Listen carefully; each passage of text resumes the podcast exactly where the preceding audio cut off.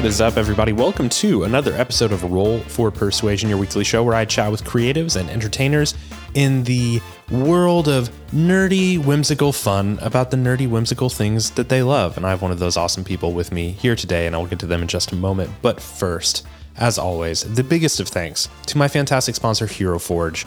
Uh, just truly a fantastic company for a variety of reasons, least of which, not least of which, I should say, is that you can make fantastic miniatures on their site. I mean, truly, whatever you can think of. Um, I was making miniatures just the other night. I'm probably not even going to buy them. It's just fun because it's that it's that much fun to hop on there um, and imagine any character you want for your tabletop game. And they're releasing new content all the time. Every Tuesday they drop some sort of new set of fun customizations. So go there, dig around, check it out. If you haven't been in a while, I guarantee there's something new there to catch your eye. They make uh, fantastic minis. If you want to print them at home, you can get the STL file, print them at home. They'll print them for you. They'll print them in color. I mean, the, the options are limitless, and I'm a huge fan of theirs. So I appreciate their support of the show. So check them out, HeroForge.com. Follow them on socials at HeroForge Minis, wherever fine social media can be found. And now let's go ahead and jump right into it with this week's guest, who I'm very excited to chat with. It's been a long time with schedules and work and all sorts of stuff going on, but very excited to have her here today. Mellie Doucette, what is going on?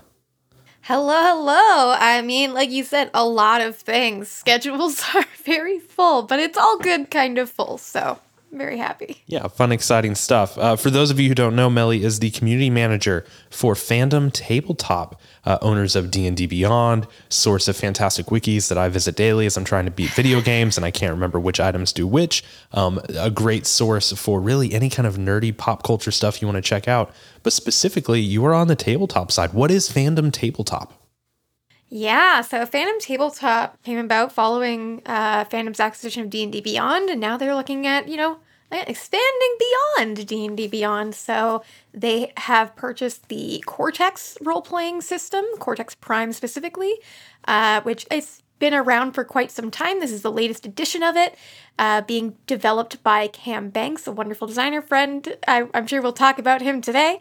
Uh, but uh, that's kind of the first system that they're working on. It's a system that can be used in lots of different ways, and they're developing digital tools for it, just like with D&D Beyond. And, you know, hopefully in the future we'll see more and more stuff coming from that Fandom tabletop side of things.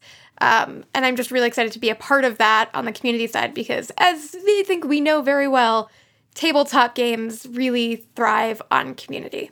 You could even go so far as to say that as like one of the core um, strengths of tabletop games is uh, not just the community they're built on, but the communities they can build through those interactions. So uh, yeah, you're kind of on the on the forefront of that, um, if you will. Definitely. How did you get there? What is the path that you took the winding road to end up as the community manager for Fandom Tabletop?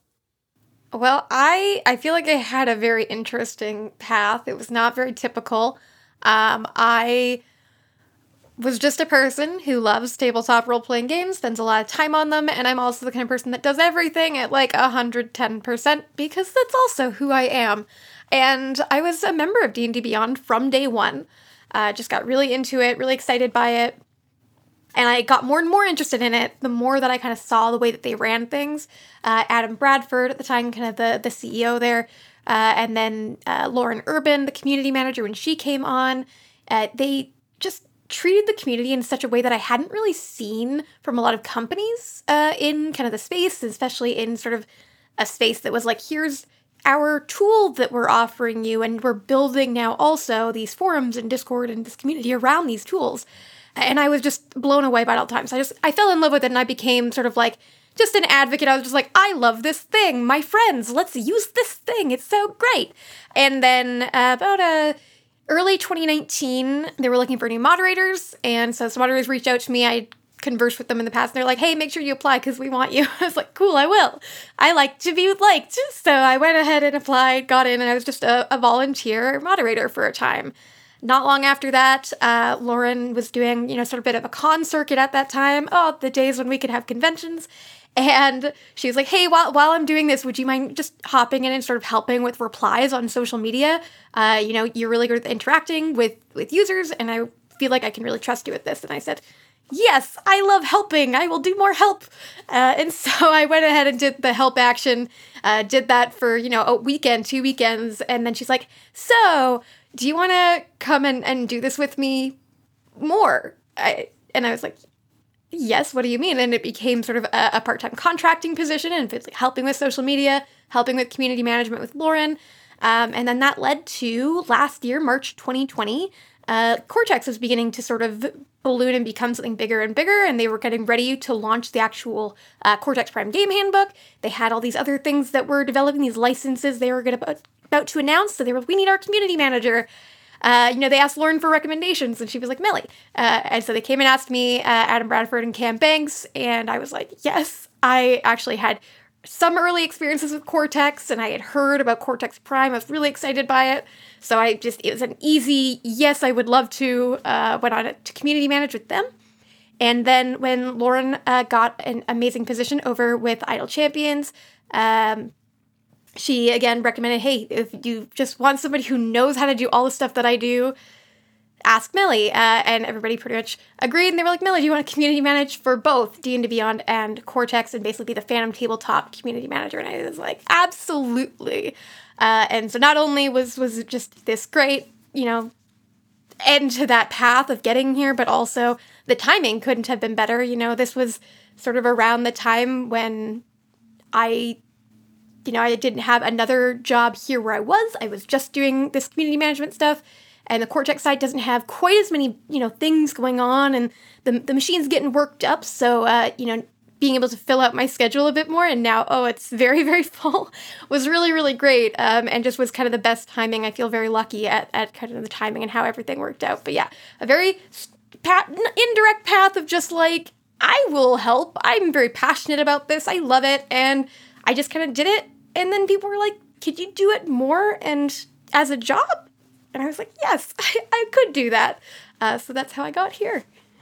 Well, indirect, but very much like what you were talking about with community being a staple of tabletop gaming. And so many people that I've spoken with, uh, myself included, have come to their different positions or roles in the in the gaming and, and tabletop industry through community, through relationships, through um, you know more than just blasting resumes out, which still sometimes works. You should totally do that. But but very much uh, community is very I think near and dear to gamers' hearts, and uh, so it's great that you were able to follow that into your current very busy role. Yes, yeah, no, it's amazing, and it, you're totally right, and it's something that we look for as well. I, I, really look at the moderators that we have on the community team, um, and I, I look and I see we must be doing something right with community because we have these amazing people and then they get hired on with the company in different positions. So there's other moderators that started at the same time as me that are now working like game content team and are doing these other things with D&D Beyond and just shows like, you know, if you're really passionate and you really want to do it, you can put yourself in those situations where suddenly like, hey, you are doing it. Welcome. You're you're here. And that is a big thing on the Fandom tabletop side. And one of the reasons I like the Fandom family so much is because they want people that are passionate. They want people who know the spaces that they're working in. Because again, you know, we have all these wikis and all these things, and it's all about people who actually care about mm, yeah. these fan spaces and communities. Uh, so it really is a, a core part. That's why I just really, really love what I get to do. Well, I'm sure we'll dive into Cortex specifically in just a minute because I am excited to hear about what's going on and um, what you've been involved in but you've talked about being in, into gaming and tabletop for a while now and i'm curious what is your what's your first memory of like the moment you were like hooked? Do you recall like what it was where you were like oh i want to play this game yeah um i uh, i had a very similar story to i think a lot of people that started uh, playing tabletop games and d&d kind of in the you know 3.5 era uh, which is uh, I was asked to play a game because they needed a cleric. And they knew I was a nerd and loved imaginary worlds. I've always been an imaginary. I love writing and make believe, and you know, I've had online role play forums where you like type stories together. Like that was what I had before RPGs. Uh, and it was my sister and her boyfriend. Her boyfriend was going to DM a game, and they were like, "We need a cleric." Back in those days, you did need a cleric in order to kind of balance your party. You don't have to do that as much anymore. Uh, and I was like, yeah, I will be your cleric. And they're like, cool, that's how you get to come play with us. Uh, they didn't tell me, though, I have to heal them. So I I played a character that was very much like, cool, if you do favors for me, if you do uh, things for me, I'll heal you. Otherwise, I'm not gonna heal you. So um, just seeing that as this option of this world where okay, cool, I can like bring this love of creating worlds and people and interesting yeah. situations and uh, bring that into now something that I get to share with a group of people and tell something a cool story where we actually have that much freedom to choose what we do and how we interact. It was like a video game, but even better because you can actually do anything. Uh, and I quickly fell in love with it. And after that game, it was very much like, I gotta get all my friends into this, which was really hard to do. Um, you know, just trying to get people who had never really done any RPG stuff um, into trying it for the first time in a time when it wasn't really uh, as popular as it is now. It wasn't as easily, easily accessible as it is now. Uh, was definitely difficult, but eventually got there and got to try some other games. So that's my first brush with Cortex around that time was with Cortex Supernatural, based on that CW show. Yeah. Uh, so I tried that. I tried a whole bunch of other games, and it was always just like, this is amazing, and I'm gonna share this with everybody. Um, so that was really just first brush, fell in love, and have not left ever since now that you work in the space, do you find that you still have time to play or try new games, or, or are you kind of too too busy, you know, managing literally the community uh, that these games have built to to get to enjoy it like you used to? I definitely don't play quite as often as I did when I was just doing the the part time work with Lauren. It was like that was my heyday of playing a lot, and also that was sort of pre pandemic as well. Yeah, sure. So that was easier. But I was up to like seven games a week, which is unreasonable by really any other metric. Um, so Some I'm people no would call that a lot. Yeah. yeah. it was definitely a lot. I am still, however, playing uh, pretty frequently. Thankfully, I'm very lucky that I get to to go on, uh, you know, a couple of stream shows, and I get to GM or play on those, which is super duper fun. Um, but I also do get to play uh, in not in person right now, but uh, with my friends still. Uh, just finished a campaign. I've never finished a long term campaign before, just finished one, which is amazing. And I'm starting to try to plan out how can I get back to running like the four games that I was running before the pandemic once we start to kind of get back to things that we can get back around the table. So I'm going to try to see if I can fit my schedule around at least like two games a week, maybe. I am in the middle of, of prepping to DM my first campaign since I uh, DM'd my original campaign, which was when me and my friends played D and D for the first time ever, like five years ago. Oh um, so I'm like, I can barely get my head wrapped around running one game every couple of weeks, let alone multiple games every single week. So uh, you know, you are you are far and above any anything I could even attain, you know, hope to be. Look, I, I I can say that I have run multiple games in a week. Can't say that I did them well. I definitely think that running, you know, one game a week or one game every couple of weeks is a lot easier. Mm. Um, thankfully, I think because I've had to run so many things and also just like, you know, picking up and doing some stuff last minute because of last minute switches of things or like, uh, you know, especially things with uh, doing community stuff and trying to sort of bring Cortex toward people because again, it isn't the zeitgeist system that D&D is where D&D is like that's the game you think of when you hear what's a tabletop role-playing game. Uh, d&d okay cool. They're like synonyms uh, of just being like hey i'm just gonna like run a game today and i don't even know what it's gonna be. I'm just gonna like kind of make it up and see sort of what people do. I think yeah. the more you just run stuff without being prepared the more you prepare yourself to be unprepared uh, and it's not always great but if everybody has fun, I think that hey, we succeeded. We had a good time together. there you go. I think that's the right attitude to have. Well, let's let's jump in. Explain to me. I know a bit. Um, I have not played in a Cortex system. I, I once bought the uh, the Firefly game, which I believe was a Cortex game, but didn't play it. So you know that's kind of the closest I've gotten to. So what um, what is Cortex? What's Cortex Prime, and what kind of sets it apart in your mind from uh, other systems people might be more familiar with? Yeah, so Cortex was originally designed by Margaret Weis, um, who some people listening may know from, you know, Dragonlance fame. Go check the previous episode where Margaret came on. You can go listen to it in your podcast feed.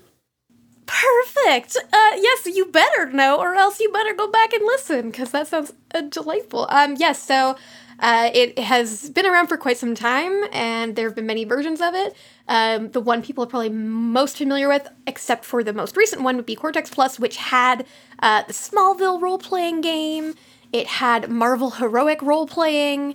Um, so it, there's some games there that you might not originally know. Oh, that was Cortex, like Marvel Heroic. You might have heard of that and not know that that's Cortex, but it is because Cortex is sort of a, a multi-genre system where it has these really basic, simple core rule set and you always use that core rule set and then you add on top of that a whole bunch of like mods that change how you put the game together. It's like somebody gives you a big box of legos and you know they might have some like here's you know some designs you might want to try or you could just take that box of legos and put them together in any incredible you know confabulation that you want. Um, and i love cortex for that because i love just coming up with a lot of ideas. I love doing homebrew in D&D. I love just coming up with new campaign ideas. I love coming up with new mechanics. It's really really fun, but also I just like seeing how different things can fit together to bring something to life. Uh, and Cortex is really great uh, at bringing things to life. You know, as I said before, Smallville and Supernatural and Marvel Heroic, and you said Firefly, um, and also Leverage. Uh, so lots of different types of stories, and Cortex can kind of bring them all to life in a way that feels very honest to whatever it's based on or whatever your original mm. idea was. Because that core mechanic is very simple and applies to you know all of the the mechanics that really come into the game appl- are applied with that. Um, and then you add on things that do more with it. So uh, we even have a, sh- a show that we did where we had just guests come on and build a cortex prime game and they all came up with very different ideas and they left with like a, a full game. So somebody did like a bridgerton meets uh, the housewives of orange county and somebody did uh, hey this is kind of like roller coaster tycoon meets like the expanse sort of ideas. So these just really interesting things that you can bring to life because you're saying here's this basic idea. Here's the mood and the feeling and how i sort of want it to play. And here are all the pieces in this book that I can just pick and choose. I like this one, I like this one, I like that one, and get something that really does what you want it to do in the best possible way. Uh, so I love it for that. Uh, you know, we also have Tales of Xadia is going to be coming, which is the Dragon Prince RPG based on the Netflix show. So this is an official game. It has new official canonical lore that's going to be in it, um, and it's it really does feel like okay, we're we're when we're playing this game we're kind of like sitting around the writer's room table for the Dragon Prince and writing an episode of the show. Mm, uh, yeah. And that's sort of the feeling I get out of Cortex. It's like we can really, you see a scene in a movie, and it's like you can really live that in Cortex, which I feel like, you know, a lot of RPGs I love. Like, I love so many RPGs, but Cortex is the one that I really feel like, cool, we're, we're writing like a story. Like, we could turn this into a book, a movie, a TV show, and it will feel like very natural to how we're running it uh, because of that basis it really sounds like something that um, you have to you have to play to really get a good sense for. Like like as you're talking, I'm like that almost sounds too good to be true. But um, but I've also I've, I've met Cam. I've played games with him, and I'm like, if anyone could come up with a game that could do what you're describing, Cam could do it. Um, yeah. So that's pretty cool. One that he's on board as part of the the tabletop team. Um, and just in general, there are some awesome people uh, involved, Dan Telfer and some other just really, really phenomenal talents working behind the scenes.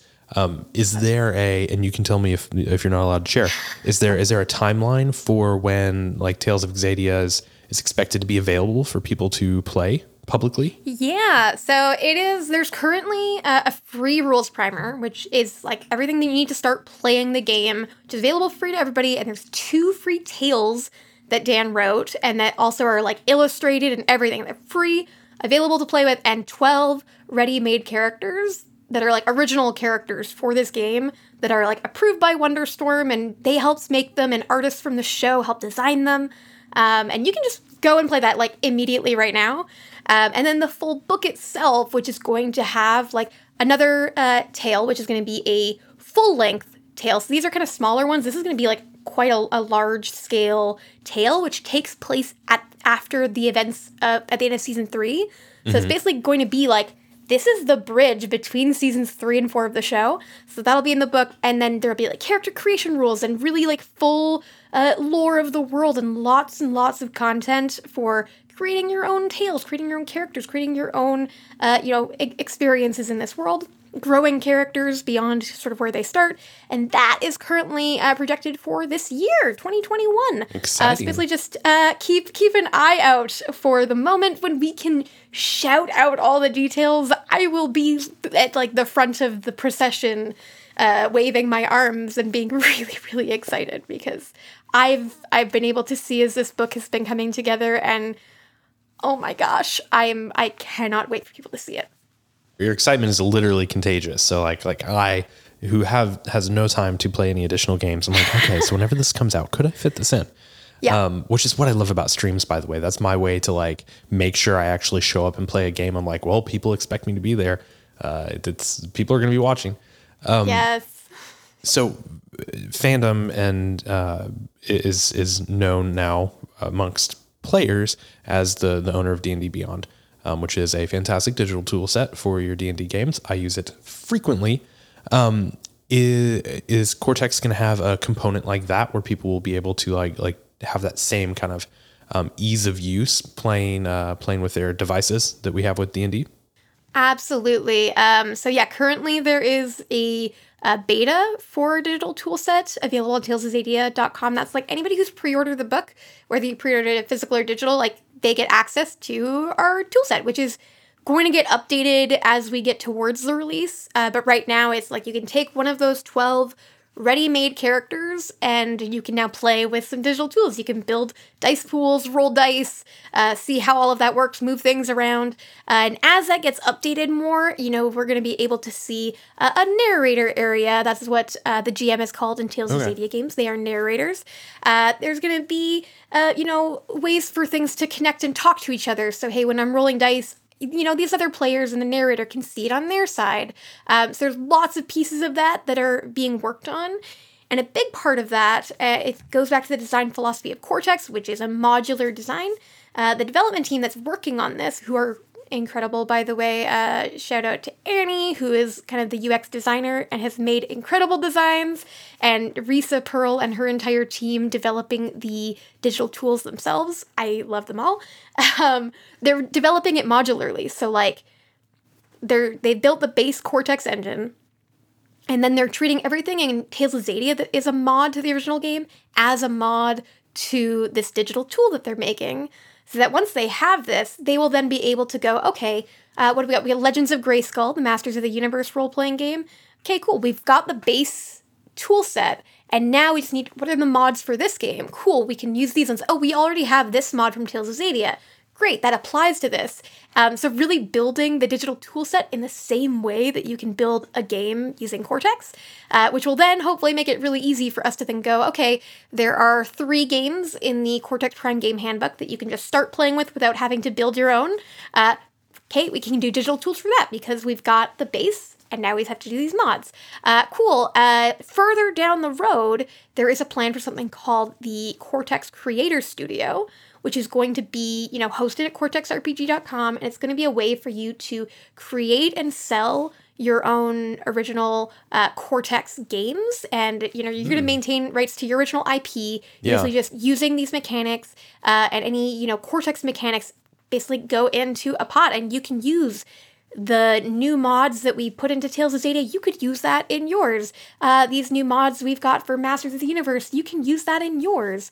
Um, and it's going to basically be this ecosystem where people can make these games, uh, make some money, and also, you know, then, hey, I, I'm new to Cortex. Let's look at this marketplace. Ooh, this uh, sci-fi one that sounds like it's right up my alley i can yeah. buy that and now i can play with this really cool thing that somebody created um, so we're really excited about that because cortex is really a, a creator focused um, type of game it's interesting to hear you talk about it because as much as video games have very obviously taken inspiration from um, role playing games. I mean, there's there's not a video game out there now that does not have an element. Madden NFL has deep rooted uh, RPG elements to it as far as like progression and skills and whatnot, right?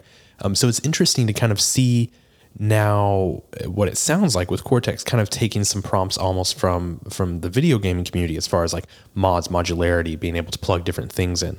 because that was especially big, and I it probably is still big. But I remember you know gaming in the '90s and early 2000s, you know going to download a new mod or or using the Unreal Engine, which was running Star Wars, which was running Unreal Tournament, which was running, and it was at the core somewhat the same, but you were plugging different functionality in. So that synergy is really interesting. I'm excited to uh, to check it out and see how that works.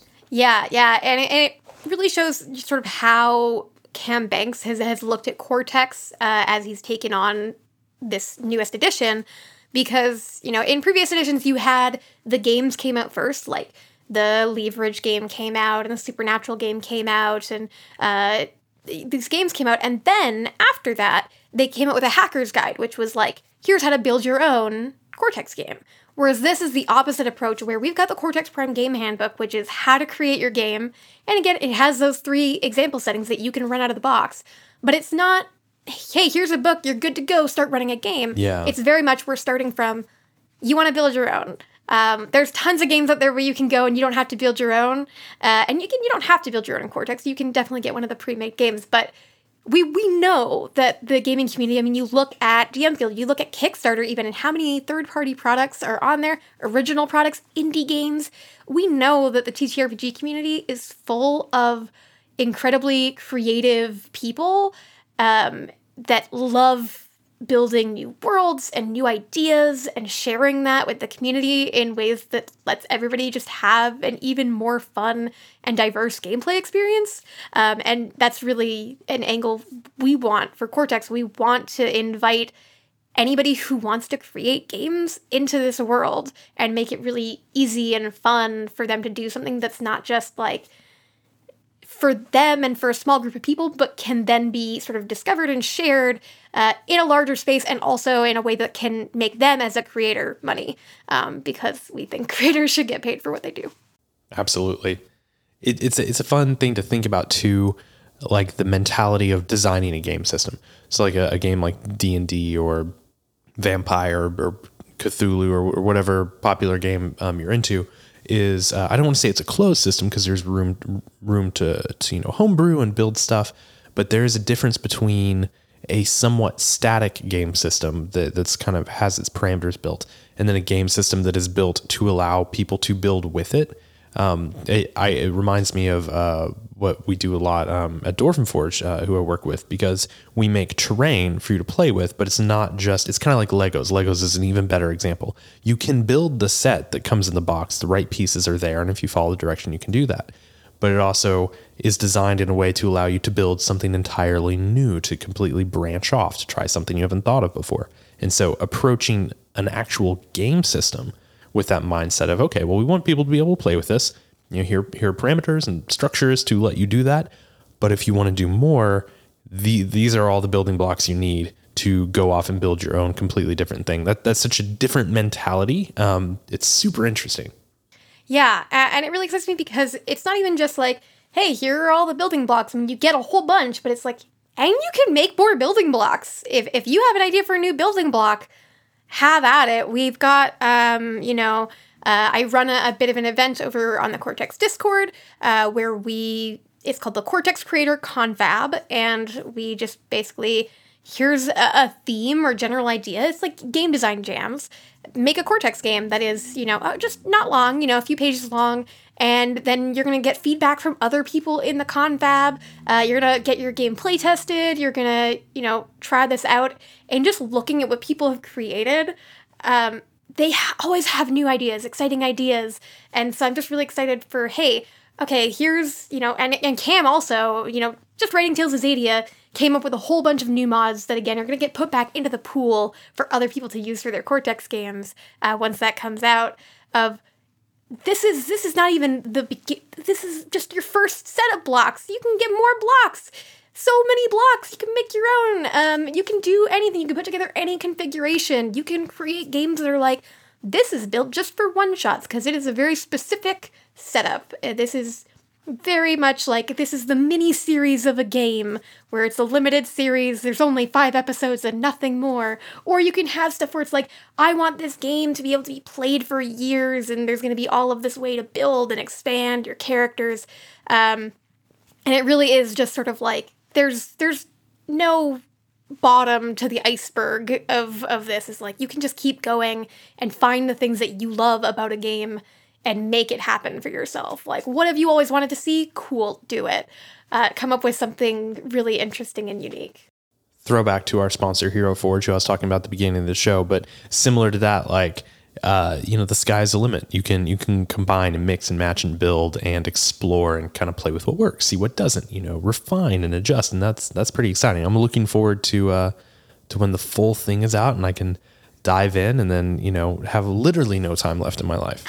yes, I, I've definitely got into the idea of running like one shots and micro campaigns uh, more than like full length campaigns, and even treating like my full length campaigns as having seasons, like a TV show, where it can be like, cool, we're gonna run this season, which is gonna be, you know, six sessions, and then we'll switch to something else because not only do I want to tell more stories, and I also want to play. I've got a big group of, of people that I play with. You know, I've got like 30 to 40 people oh, uh, around that I have to figure out how to group with all of them and play all these different games.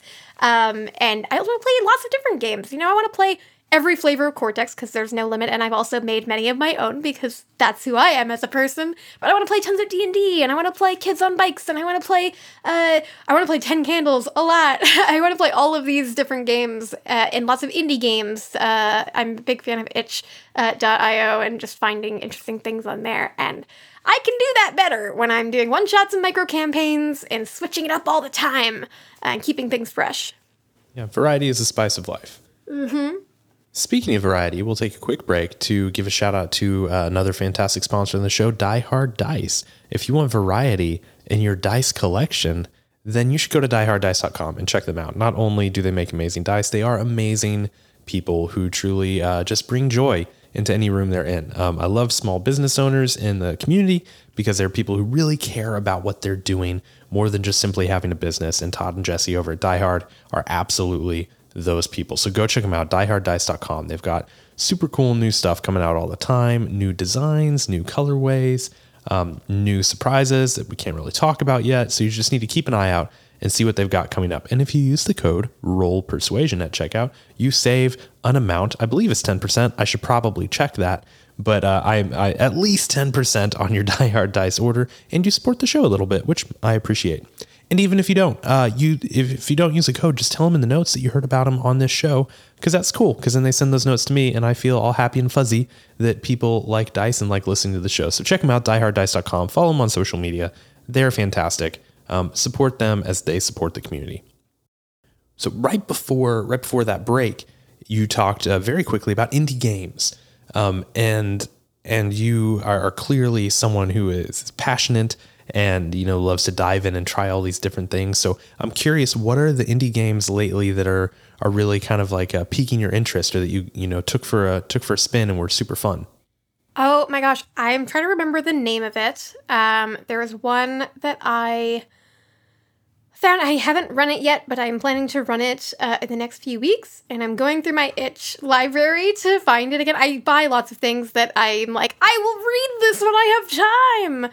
And then I don't for a long time. And then I, uh, you know, finally do. And I'm like, great, now I need to run this. And then find a time on my schedule to run it as well. Um, so let me just pull up my library. It is a game where you play as like plants which is really exciting. It has all these expansions to it, like this one is your mush, your all mushrooms, your funguses. Uh, this one you're like all mosses, and it was just really exciting to me. And have it also has like um, a direct appeal because I have a friend that I love very much, and she loves games that are you know, uh, less about any kind of combat or tactics and are very much more like esoteric and weird, and you can be a little bit goofy with it. And I, she's also uh, a, a, very uh, she's a plant person, you know, she grows things uh, so much. She used to work in greenhouses, she doesn't now, but um, I was like, I need to run this for her. She would be delighted. Here we go. Uh, so it, it, they have sort of different names. So they're again like all different editions. So the 1st mm-hmm. one's called Succulent Sorcerers. Then there's Petal Paladins, uh, Bonsai Brawlers, and Mossy Mechanics.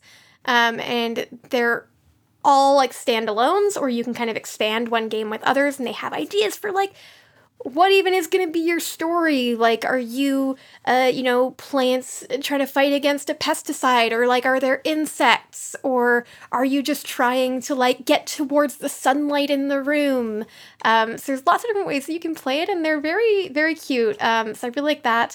Um, also, A Lonely Haunt is one that is a two player game that you unfortunately I haven't been able to play it because of the pandemic. I do live alone, um, but it's about environmental manipulation. So you don't talk during it. You are moving things around the table and the game space that you've created to try to communicate ideas with the other player, mm. which is so interesting and unique and inventive. And so I cannot wait once this pandemic is over to immediately play that.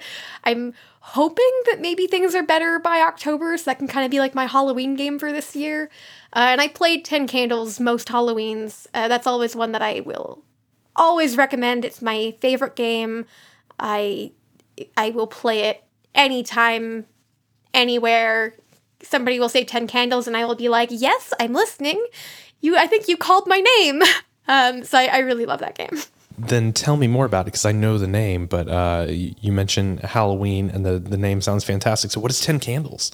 10 Candles is this incredible game where uh, you play pretty much in the dark. You have 10 tea candles that are set out, which is where it gets its name. And the idea is that there is something that has happened in the world that has made the sun basically go out. Uh, and you're telling the story of a group of people, uh, or sometimes animals, depending on what kind of story you want to do with it, uh, as they try to, you know, sort of just understand this tragedy and live the final moments of, of their lives. Uh, you know, whether they're trying to fight against something, uh, because this there's this idea that hey, you know, however many days ago the sun went out, and then however many days ago they came, and we don't know what they is. It could be anything. Uh, and the game kind of develops as you start with these ten candles lit, and when a scene ends, you blow out a candle and the room gets darker and darker because you're playing in the darkness and you're blowing out candles. Uh, and players have a limited number of traits and and drives and these things on index cards. And when they use them, when they, they say, "Cool, I'm going to use this uh, flaw that I have to get a bonus on this roll," they have to burn it. Like literally burn that sheet of paper mm. because they no longer have the ability to use that to their benefit anymore. Um, and so you're, you're just kind of like burning all these resources that you have. Literally the lights are going out but when you burn something you get this little spark of extra light. So it really communicates this idea of maybe there's something here. Um, but at the very end of the day um, also i should say that it plays with this pool of dice. It's kind of uh, switches between players and the gm so as the game continues and the candles go out the gm gets more dice. And earlier in the game the players have more dice and they have a say in the narrative so they can really decide sort of what uh, this world and these threats. And then as the game continues, the GM gets more and more say. And at the end of the game, when the final candle goes out, every player will be dead. And it is a game where you really have to have that buy-in of like this is serious like we're playing a serious game with this we are kind of exploring sort of emotions and and fear and all these interesting things and when i played it the first time and we blew out that last candle and i i finished kind of the narration of my gming at the end it was like silent for a good five minutes. And we just all like, like, wow, we just had an experience together. We sat in the mm. dark and couldn't speak. Like, I cried a little bit, another one of the players cried a bit. We were just like, wow, that was an experience. And I, I would recommend everybody, especially as you're able to play in person again and you can really make a dark room and get that atmosphere give it a try. It is it's really cheap, and you really you just need candles and uh, six sided dice, and you're like ready to go. It's a delightful, delightful experience. Oh, I am in. This sounds. Uh, yes, do it. This sounds so good. Yes, and also I like because there's very little prep because you sort of set up the situation, but the players really get to decide what happens at the beginning because they have narrative control uh, until you start getting more dice to roll better than them. Uh, and so I didn't really have a plan for what they were. I just sort of dropped in hints. The players dropped in some hints, and then eventually I had to actually say, and it ended up being that the trees and plants were coming to life to take back the planet. Uh, so there were trees that moved when you didn't look at them, and there were, you know, vines that would grab your car and like pull it into the forest, and it became very terrifying to like, oh, the only place with lights, it's a farmhouse, and you have to cross a cornfield to get there. Yeah. Um, so it was very fun and very spooky. So, and it could be it could be monsters, but I was like plants. yeah. I I love evil plants and good plants. Well, I found I found my evening deep dive when I can't sleep and I just go watch actual plays on YouTube. I'm gonna find some some good ones of this because that sounds awesome. Yes, so good. Well, I think we're I think we're coming up against it. Was there anything else you wanted to uh, to talk about before we before we wrap up the show? Um, I mean, I would just say anybody who's listening to this and thinks that, you know, Cortex or Tales of Xadia or any of these other little games that I mentioned sound interesting and you're the kind of person that you're like, I don't know about bringing a new game to my players or, you know, I'm a player and I don't really know about bringing a new game to people. Just, hey, just give things a try. Uh, I think just kind of positing stuff is like, hey, let's just like try something fun and new. You don't need to know everything. You don't need to run a perfect game where like we've followed all the rules perfectly and this is how it's supposed to be done. I think as long as everybody in your group uh, is willing to buy in and, and give something a try, uh, understand that hey, sometimes you're gonna be like, oh, I don't know how this thing's supposed to work. We're just gonna do this sort of thing. Uh, just have fun. Um, as long as your group and table are having a blast, do it. I played recently a game a friend of mine ran. We didn't have any system. She just said, "Bring some dice. We're gonna tell a story," and she would just tell us sometimes, "Yeah, roll, uh, roll that d10 that you brought." That's what's gonna decide things. You don't even need a system. Uh, the systems add a lot, but you can play anything you want. Just do it. Have fun. You can play anything you want, do it, and have fun. I love it. And we'll drop links to uh, to the Cortex site and Tales of Xadia in the show notes, so be sure to check that out. Mellie, uh, is there anywhere online people can follow you if they want to keep up with you and what you've go- got going on? Yeah, you can follow me on Twitter at MellieGM. Uh, as well, you can find me on the Cortex Discord and the D and D Beyond Discord as well. Uh, those are kind of like those are my realms. Join me there. I'd love to see you. And indeed, you absolutely should, uh, because she's a delight to follow and interact with. And thank you for being on the show. Um, I do believe, though, now is a good time to give a shout out to my Patreon supporters. And if you support the show, patreon.com slash roll for persuasion, then you can be a supporter as well. You get access to the Zone of Truth segment, which we are about to do here in a moment, where uh, I chat with my guests for a little bonus time about whatever. I don't know. We make it up as we go along. It's my favorite part of the episodes because it is a just completely uh, a free flow. So, uh, Mellie, any ideas about what you might want to chat about today in the zone of truth? Yeah, I mean, I think that I am gonna talk about. Uh, I kind of want to talk about ADHD. Is that weird? Uh, we can nerd out on ADHD. Okay, swap let's- experiences and what medications we've tried, and, or or not. You know, Yeah, I kind of want to talk about that. So let's do that. I would love to talk about that. Um, I, I've I've been living with ADHD for a long time, so always happy to to hear others' experiences and just chat about it. So that's what we will do in the zone of truth here in just a moment. And again, if you want to get access to that and all prior episodes in the special patron only feed, go to patreon.com slash roll for persuasion. Five bucks a month. You help out the show. You get some cool content. And uh, I think actually coming up, I haven't announced this yet, but we're going to be doing the two year anniversary of, of Roll for Persuasion last year on the big anniversary stream. All of my guests from the first year of the show were invited to come on for the world's most massive Zoom call. And uh, it's only gotten bigger this time. But if you are a patron, you will be invited to that call as well. And last time was great. We had Ed Greenwood, Adam Bradford. Uh, who else came on? Jenny came on for a bit. Um, Anjali Bhimani hopped on. Uh, just all the cool people might show up. So that's another perk too, whenever we get around to planning that. That should be coming up here in the next couple months or two. So that's another perk you get at patreon.com slash roll for persuasion. But I want to give a shout out again to Mellie. Thank you so much for joining me on the show. It was a pleasure to have you. I'm looking forward to chatting with you for a few more minutes. And of course, to listeners, if you enjoyed the show, make sure you follow on social media at Roll Persuasion on Twitter, at Roll Persuasion on Instagram, but nothing really happens there. So I'll leave that one up to you. And if you just want to see what else the show has going on or what I'm up to, you can go to rollpersuasion.com. But until next time, guys, enjoy your games.